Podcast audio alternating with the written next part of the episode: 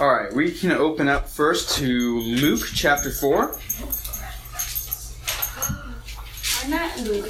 We are still in the book of Acts, but we're starting in the other book that Luke wrote, the Gospel of Luke. And tonight's sermon is called A Blind Man Sees.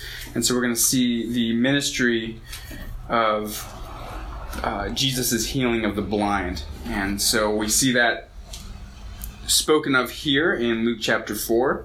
We can start in verse fourteen. It says, "Then Jesus returned in the power of the Spirit to Galilee, and news of him went out through all the surrounding region. And he taught in their synagogues, being glorified by all. So he came to Nazareth, where he had been brought up." So this is where Jesus was raised from a young child, and he's going to his hometown. And it says, "And as his custom was, he went into the synagogue on the Sabbath day and stood up to read. And he was handed the book of the prophet Isaiah. And when he had opened the book, he found the place where it was written, 'The Spirit of the Lord is upon me, because he has appointed me to preach the gospel to the poor.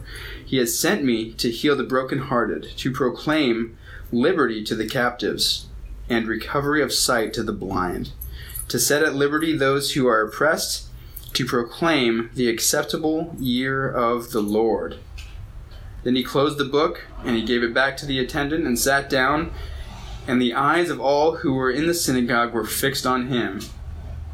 And he began to say to them, 'Today this scripture is fulfilled in your hearing.'" This is probably one of my favorite passages in the Gospels, where Jesus reads this prophecy of himself that was written seven hundred years before and says it's being fulfilled here and now.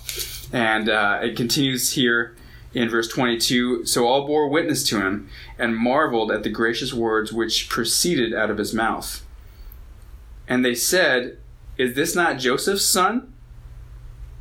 He said to them, 'You will surely say this proverb to me, Physician, heal yourself.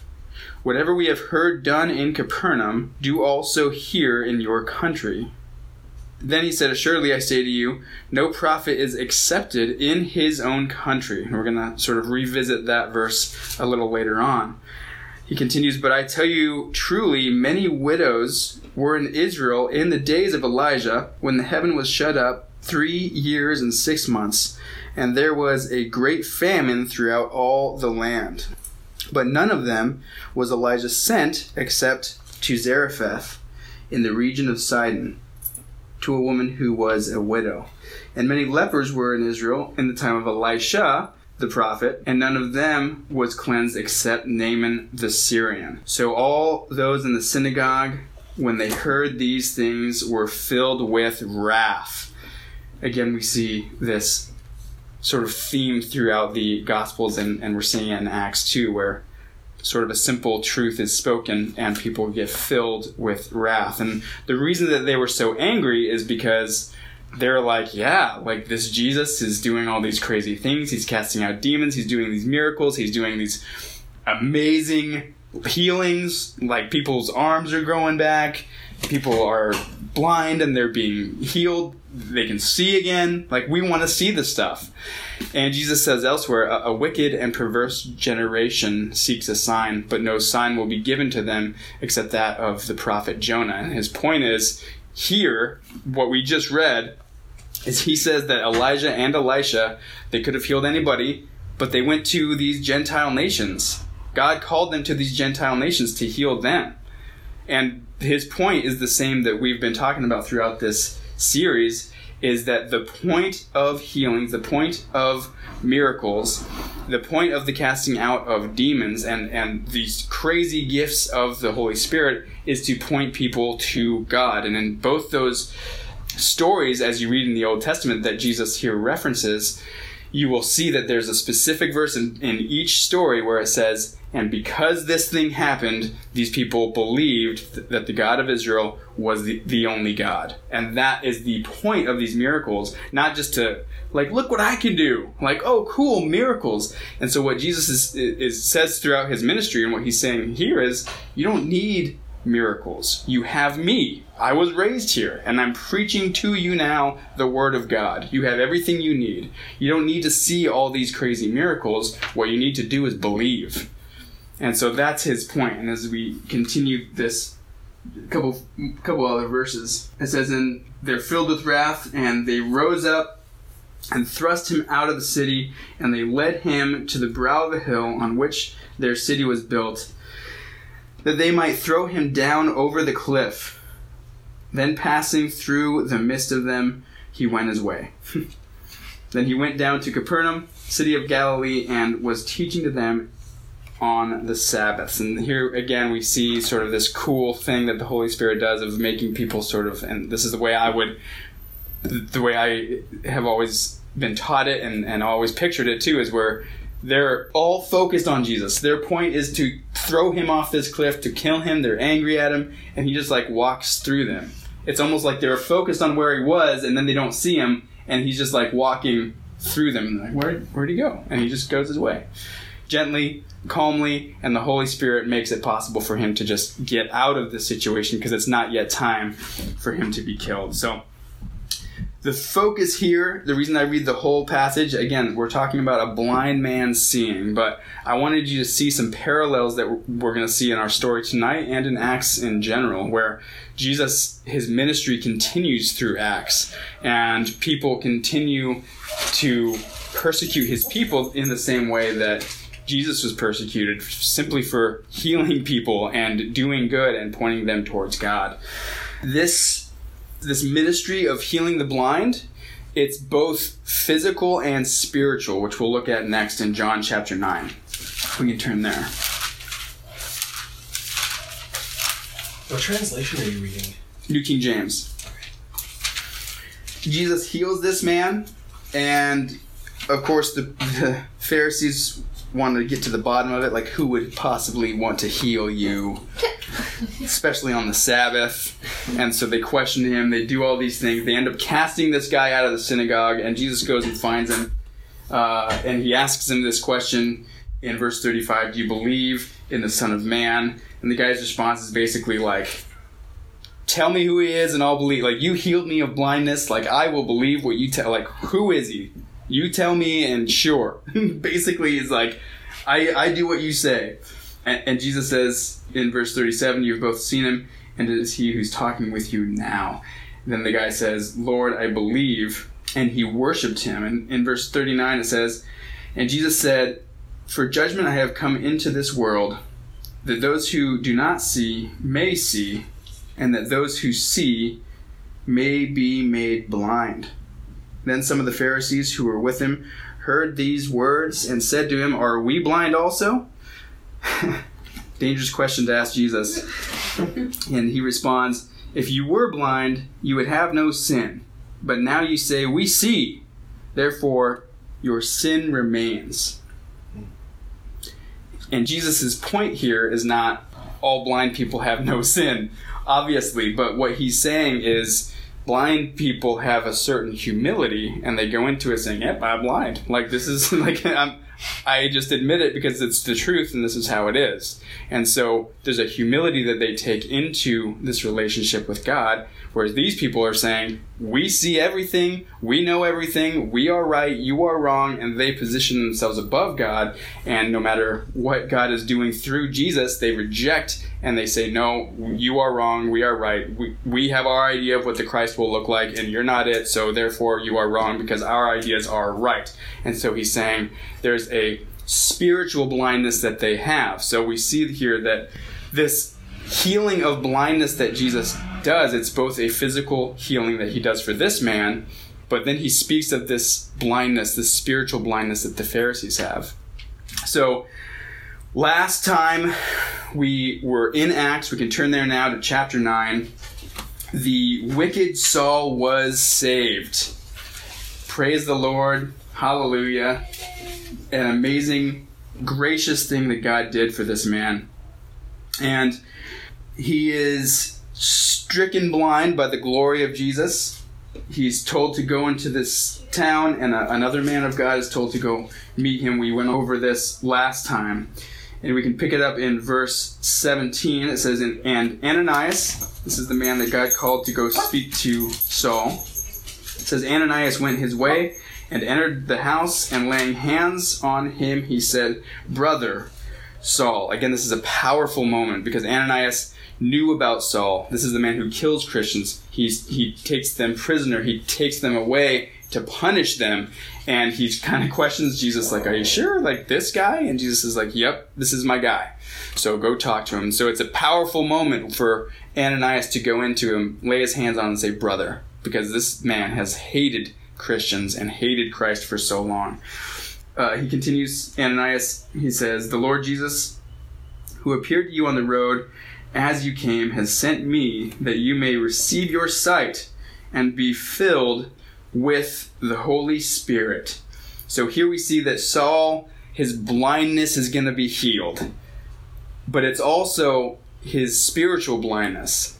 Saul gets this crazy cool double healing where his physical blindness is being healed, but his spiritual blindness is being instantly healed at the same time.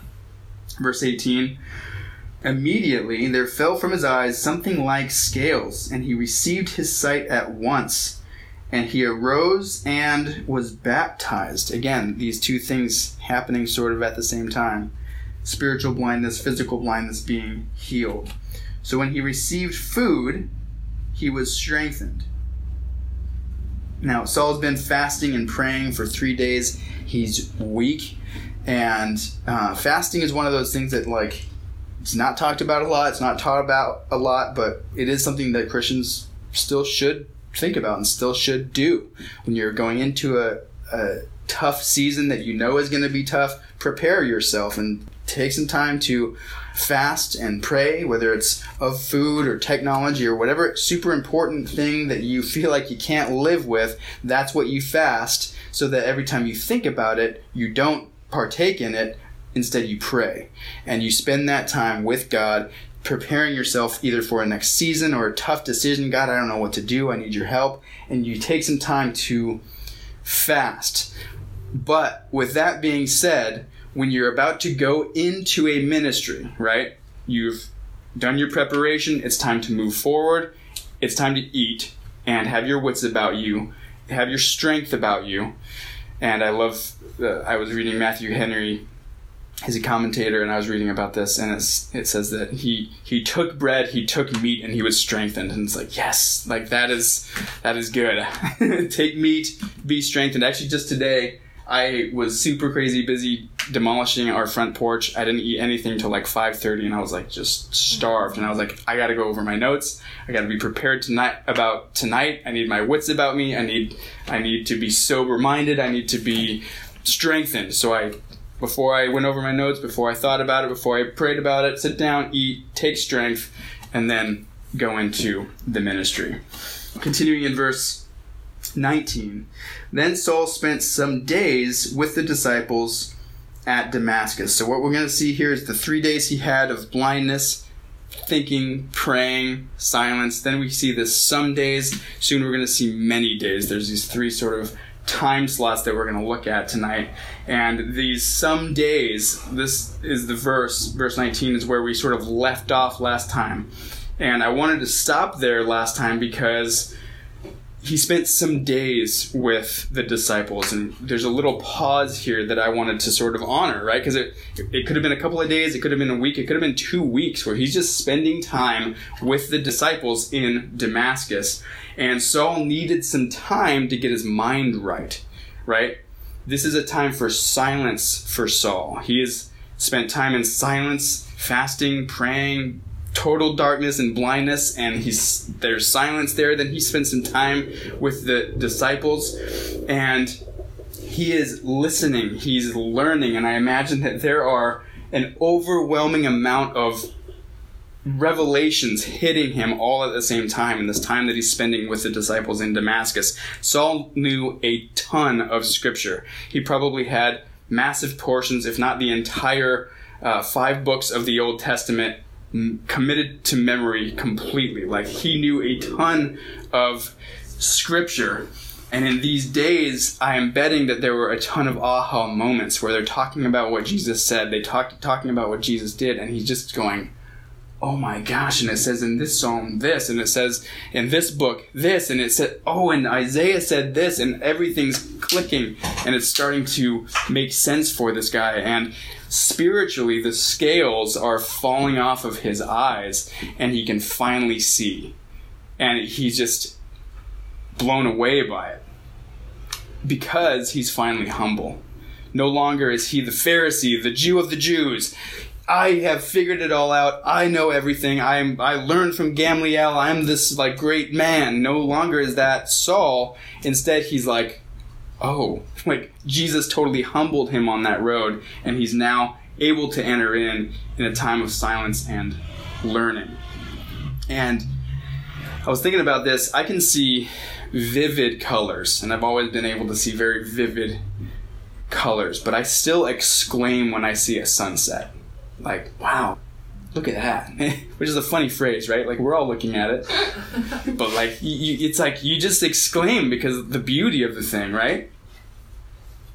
Imagine what that would be like if you'd never seen a sunset. Like, what would you do? Like, wow. Like, look at that beauty. Like, you couldn't help but to just exclaim about the beauty that you're seeing, even though everyone else has seen it.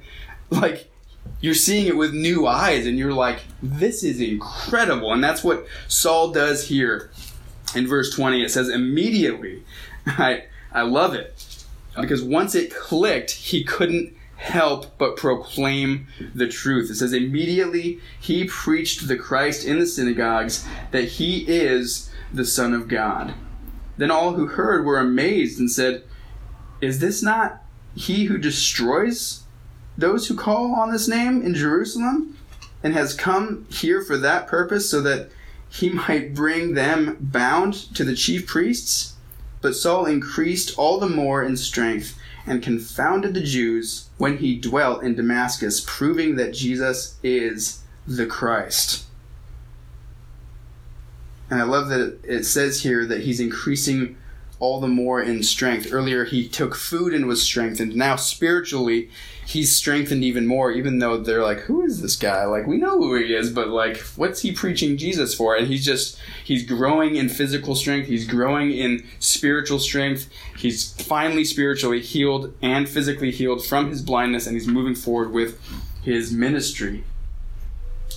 And uh, if you remember what we read about Stephen, it said that the people who he was having this argument with, it says that they were not able to resist the wisdom and the spirit by which he spoke. And now we see here that Saul is is stepping into Stephen's shoes, and he's sort of taking up the ministry of the same person whom he killed not long ago, because Saul was the man who led that argument with Stephen, which ultimately led to the murder, the, the martyr of Stephen. And Jesus told Ananias that he would show Saul how many things he must suffer for Christ's sake. And that suffering, that persecution, is about to start in Saul's ministry here. But Saul has dished it out for quite some time. And what we see throughout Saul's, he becomes Paul, and what we see throughout his ministry is that he's he's now willing to take the persecution that he dished out for so long. And that continues through his whole ministry. And Jesus says, I'm going to show him what he's going to have to suffer for Christ's sake. And he, he takes it willingly. And I imagine that every time something happened to him, he, he just thought to himself, I've done worse. Even when they stone him, they leave him for dead. He's laying there in the muck and the blood, and he's like, I, I actually killed righteous people. I've done worse. So he gets back up. Spoiler alert. He goes back into the town and, and preaches to the people who just tried to kill him. And we see this grace in in Paul uh, in his later years and, and even here. In verse twenty-three, it says, now after many days, right? Three days of silence and blindness, some days with the disciples. It could have been weeks. many days. We don't know what this many days is. It could have been months. It could have even been years. Uh, but Saul was in Damascus for a long time. That's the point. And eventually, the Jews there get fed up. And it says, he was there for many days, and the Jews plotted to kill him. But their plot became known to Saul, and they watched the gates day and night to kill him. That's that's an intense, like, the plot is real, the plot is happening, and they're they're watching the gates day and night. And it says, then the disciples took him by night and let him down through the wall in a basket, in a large basket. This is sort of reminiscent of Joshua chapter two. I imagine the Christians are like, hey, I read this somewhere. We could do that to help Saul escape. And this is only one verse in this story, but it could easily be an entire T V episode, right? Like, these people are seeking to kill him. They're watching the gates day and night. He's going this way. Oh, shoot, there they are, ducking into an alley. Oh, let's try this other gate. Nope, they're watching that one too. They are on the watch. They are on the prowl to kill Saul. And I, again, this is not biblical, but I sort of imagine that one of the wall guards is like, hey, I read this thing in Joshua. I can get you on the wall. Let's help him escape. And that's how I would make that T V episode. Saul escapes. Verse twenty-six. And when Saul had come to Jerusalem, he tried to join the disciples. But they were all afraid of him and did not believe that he was a disciple. That is totally understandable, especially in Jerusalem. Like, that's where he started what he thought was a ministry of killing Christians. His rampage of hating and murdering Christians started in Jerusalem, and he took that one hundred fifty mile up to Damascus. He's now taken that one hundred fifty mile trip back, and these people are like, yeah, we know this guy. Like, he killed our people, like, on a regular basis. He he captured them. He stoned them. And I would say it's okay to be cautious with people who have proved themselves to be unsafe people, right? But to love somebody is to believe and hope all things. It's part of the definition of the biblical uh, definition of love in First Corinthians thirteen. Believe all things, hope all things. That's a good way to, to love people, right? So when people say things, you love them by believing them. You, you hope that what they're saying is true. And there is a crucial balance here that is super hard to strike. And what I would say is, when there's unsafe people coming back into your life or trying to, look for genuine change. And when genuine change is there, we need to welcome those, even those who have proved themselves dangerous in the past.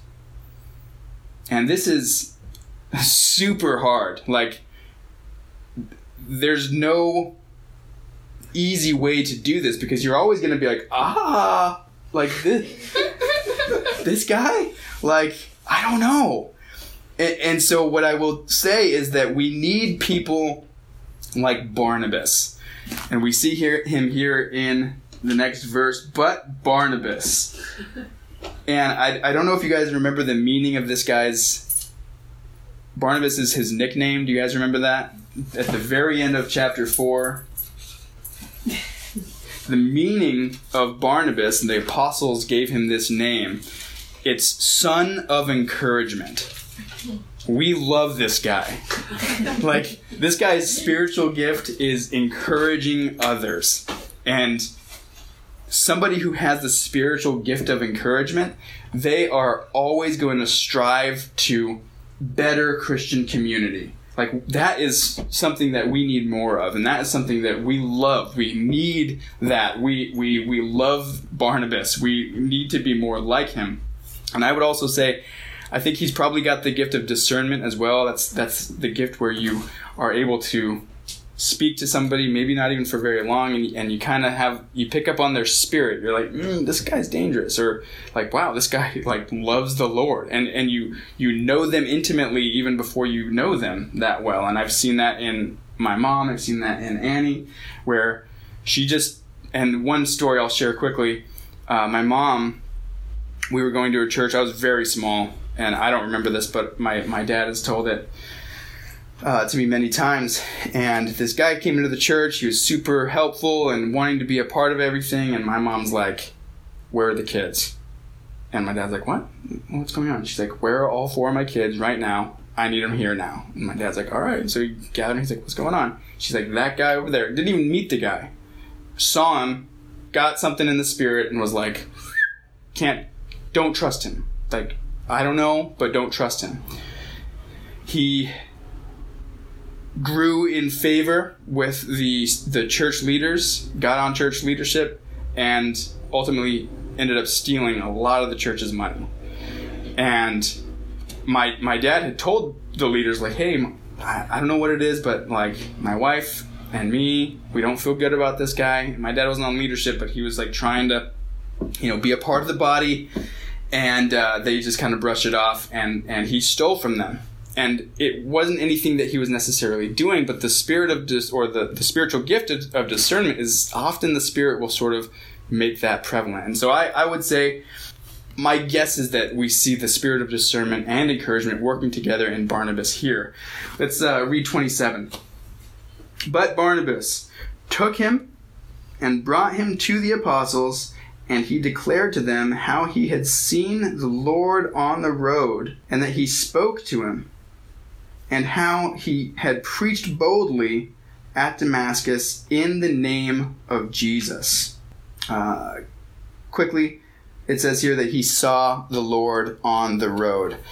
We read during the story that the men who were with Saul, they heard the voice, but they didn't see anyone. So some people try and disprove the whole story because it's like, well, Saul didn't see him, but here it says that Saul saw, and, well, Saul saw him. The people who were with him didn't. That's how it went down. We don't know all the details, but that's how it went down. Back to the point of this verse, Barnabas here does six things that, that we're going to mention. He befriends Saul. He sticks his neck out for Saul, right? He doesn't just say, yeah, yeah, let's meet up for coffee, but, like, don't tell anybody we met up, and, like, you can't hang out with us, but, like, we're friends, but we're, you know, are we? Uh, he, he sticks his neck out for Saul, though. He brings him around, right? He, for sure, his name is Son of Encouragement. He encourages Saul. Like, dude, come on. I know what they said, but come with me. Everything's going to be all right. I'm going to take care of this, right? He bears Saul's burden. He He's like, I know it's hard. I'm going to, we're going to do this together, right? And he not only sticks his neck out for Saul, but number five, he speaks for Saul. He gives Saul's testimony for him. Like, hey, like, I'm gonna, I'm trustworthy. You guys know me. You trust me. I'm in this community. and and here's what happened. Here's what Saul did. Number six, he welcomes and leads Saul into his own Christian community.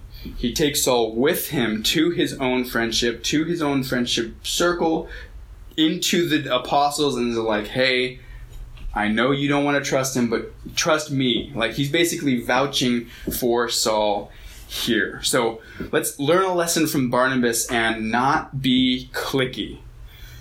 Uh, if there's an outcast, let's be Barnabas to that person. People are like, yeah, I don't really want to hang out with that person. Like, let's bring them into our community. Let's be not only Barnabas to them, but let's be Jesus to them. Like, let's love them properly. Let's bring them into our community. And with that being said, I and my friends, and I, I used to be cliquey in high school. I used to say things like, you can't hang out with us if, and there would be these things. And one of the things was like, if you, you don't, if you don't have a thick skin, or if you're not sarcastic, you just can't hang with us, because we were sarcastic to the point of just being cruel and mean, and we would hurt each other, and we thought it was it was cool. But I soon found out it's not cool, and it tears community apart. And so when I left that sort of friendship group, I left that church because it was sort of a weird culture of all kinds of stuff, and I sort of vowed, like, I'm not going to be like that anymore. I'm not going to be cliquey. I'm not going to be mean. I'm not, I'm going to be a different person. And after that point, I have been called cliquey, me and my friends, many times. Like, oh, like, well, they're just too cool to hang out with anybody. And it's always bugged me because it's like, that is literally the opposite of what I'm going for. And so what I'll say here is that there are many who reject community, and then they blame that community for rejecting them, when really they shoved the community away. It wasn't the community that did anything. Like, me and my friends, we always had an open door. If you're around, come on with us. And then people would still say that we were cliquing, didn't want them around. I'm like, we literally in- invited you many times, but you rejected us. And so the tables turned there. And forcing someone like that into a godly community can actually be very dangerous. And Saul, after he becomes Paul, years and years later, he will write about avoiding and separating from people who revile God and revile God's people. He will write very clearly, don't hang out with those people. That's going to pull the entire community apart. That is not good for godly community. If somebody is rejecting, reviling God and his people, that is not somebody that you want around. Again, this is super tough and sensitive issue, and it takes a ton of wisdom to maneuver, and it, I would say it's impossible. It's impossible to maneuver these tough situations, and you, you need to get on your knees and say, God, I, I don't know. And, and a prayer that I have prayed in my life in these tough situations is, God, send your spirit of truth, because that's what the Bible calls the Holy Spirit, the spirit of truth. Send your Holy Spirit into this situation, and, and, and please just shed light into the darkness. And that's all I, I can I can do. I need others to see the light. I can't shed the light. Like, I I can try and move, maneuver this the best I can, but I need your help. And that's how we need to approach these situations. I don't know if you guys are going it through any of this, but I will say you probably all will at some point, where friendships get rough, they get tough. You don't know how to deal with the whole community or how to maneuver around these people who kind of prove themselves to be unsafe. So take that with you, pray about it, and know that you cannot do anything in this type of a situation. You need the Holy Spirit, you need God, you need the grace of Jesus to carry you through those tough situations.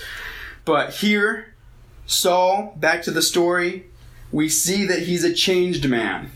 He is seeking godly community. He's not rejecting it. He wants to be around them. He's trying to be around this community, and they're kind of like, no, like, we got other stuff. We made plans, like, see you later. But Barnabas, filled with the Holy Spirit, he leads Saul into this godly community. And in verse twenty-eight, it says, so he was with them in, at Jerusalem, coming and going. He is freely coming and going and fellowshipping with these Christians. Praise God. Verse twenty-nine, and he spoke boldly in the name of the Lord Jesus and disputed against the Hellenists. This is Saul's old community. This is the community that he led to argue against and ultimately kill Stephen. He goes and he speaks to his old friends about the truth and about Jesus. And they sort of follow in his old man's footsteps. And they follow the way Saul used to lead. But they attempted to kill him. He goes to bring them the love of Christ and the truth and to preach to them. And they... They don't plot to kill him, like in Damascus, you'll notice. They attempt to kill him. They actually make an attempt on his life. And when the brethren found out, they brought him down to Caesarea and sent him out to Tarsus. Saul is, if you remember, he's been called Saul of Tarsus many times. That's where Saul is from. The apostles send him home. Like, you got to go. And he goes home to his hometown, much like Jesus did, to preach to the blind who were there, much like Jesus did. And as we read in the story of Jesus preaching in his hometown, no prophet is accepted in his own country. So we know that Saul is going to continue to go, to continue to preach in the name of Jesus, and that he will suffer more things in his hometown. And in verse thirty-one, it says, "Then the churches throughout all Judea, Galilee, and Samaria had peace, finally, and were edified, and walking in the fear of the Lord and the comfort of the Holy Spirit, they were multiplied." They finally have peace. For whatever reason, the Jews stop persecuting Christians as soon as Saul leaves. Uh, and Saul was always the aggressor. And he's been gone. And I imagine when he went to Damascus, there was this like this sort of feeling like, whew, he's gone. All right. Like, we can breathe. He has always been the aggressor. He's been the violent one. He's been the one breathing threats and murder, as we read before. And when he went to Damascus, I imagine that it, it was not as bad. He was the aggressor. And now that he's back, his presence is kicking up violence again. And the people who he used to lead are seeking to kill him. And they're getting, they would call themselves zealous in persecuting the church. And Paul will write later, because we see here that the apostles, they don't put him into ministry, right? And it says he's speaking boldly in the name of Jesus. And he's disputing against the Hellenists. But the apostles aren't like, "Hey, Saul, great job, man. Like, we're going to give you a ministry. We're going to put you up here and do this thing." But they don't do that. They send him home. And and I, I imagine they're saying, well, let's, he's kicking up violence, and let's at least see if he lasts a little longer. Like, if this is for real. Is the fire going to burn out quickly? Let's give him some time. And it, it won't be for another year or maybe two years before Saul is sent out by the apostles, and, and before they call him an apostle. And Paul will write later, "Do not lay hands on anyone hastily." He's writing to Timothy, talking about choosing elders and people who will lead in the church in Ephesus. And he says, don't, don't lay hands on any, anyone hastily. And here we see the apostles kind of pumping the brakes, like, "Saul, you're kicking up violence. You got to go. And it's probably good that you, like, take some years to, like, love Jesus and, and walk out that life." And he continues to preach those year, maybe two years before they send him out in, in ministry.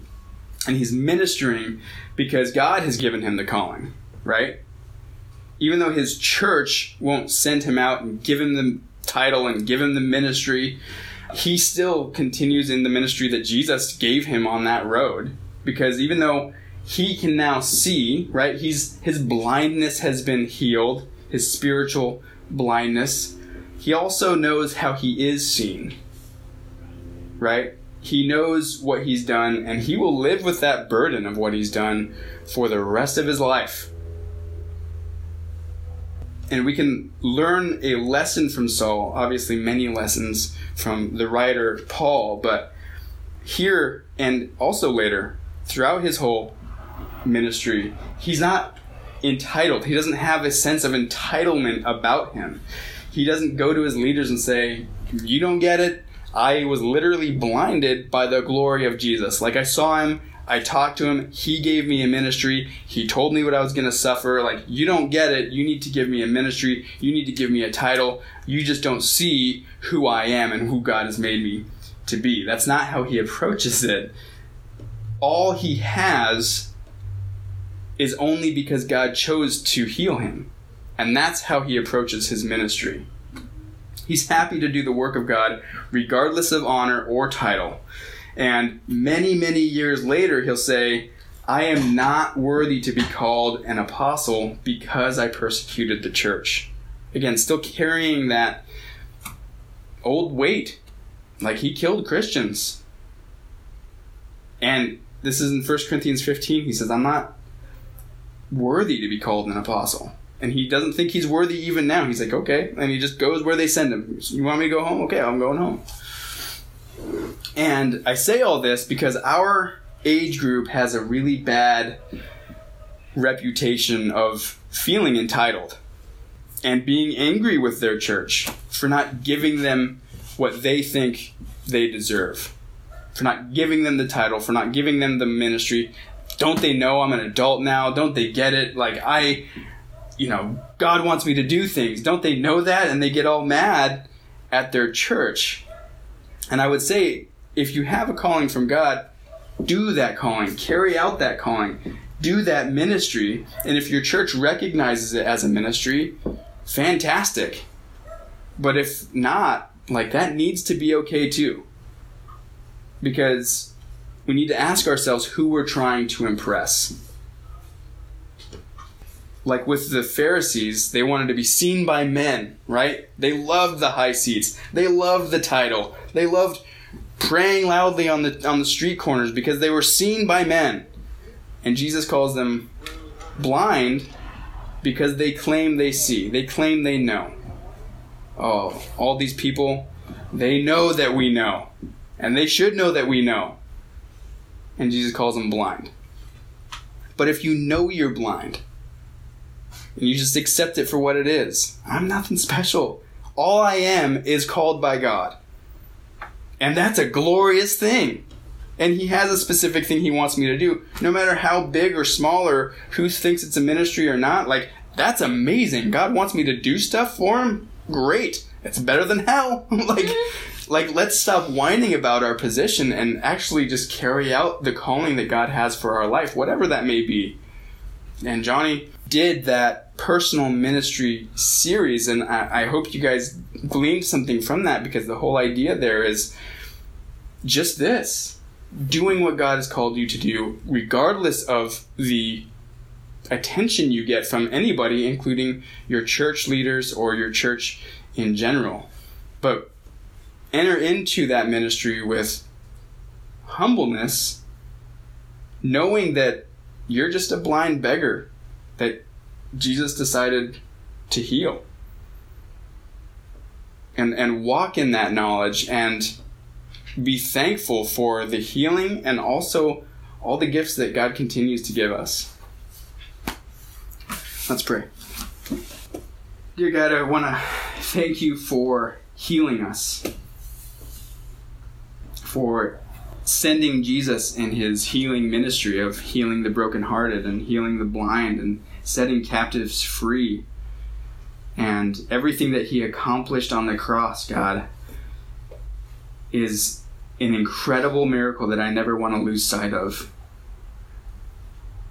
And his conquering of sin and death through the resurrection just sealed the deal, God, and, and I thank you for sending Jesus to us, uh, uh, just a sick world. And I thank you for healing us, setting us free, and giving us jobs that you want us to do. It's a glorious thing, and I pray that we will confidently walk in that ministry that you have us to do, whether it's speaking to people on the street that we encounter, whether it's serving in our church, or whether it's just being a good witness at work and speaking at every opportunity that you give us there, God. Whatever that ministry is, God, I pray that you would reveal it to us. I thank you for the ministry. I pray that you will fill us with your Spirit and help us to carry out that ministry in a way that glorifies you. And I pray that you will continue to reveal, even if it's step by step, the path that you have us to, to, to walk on. And I pray that uh, you will bless the rest of this evening, bless our fellowship, and help us to be glorifying to you in everything that we do and say. In Jesus' name, amen.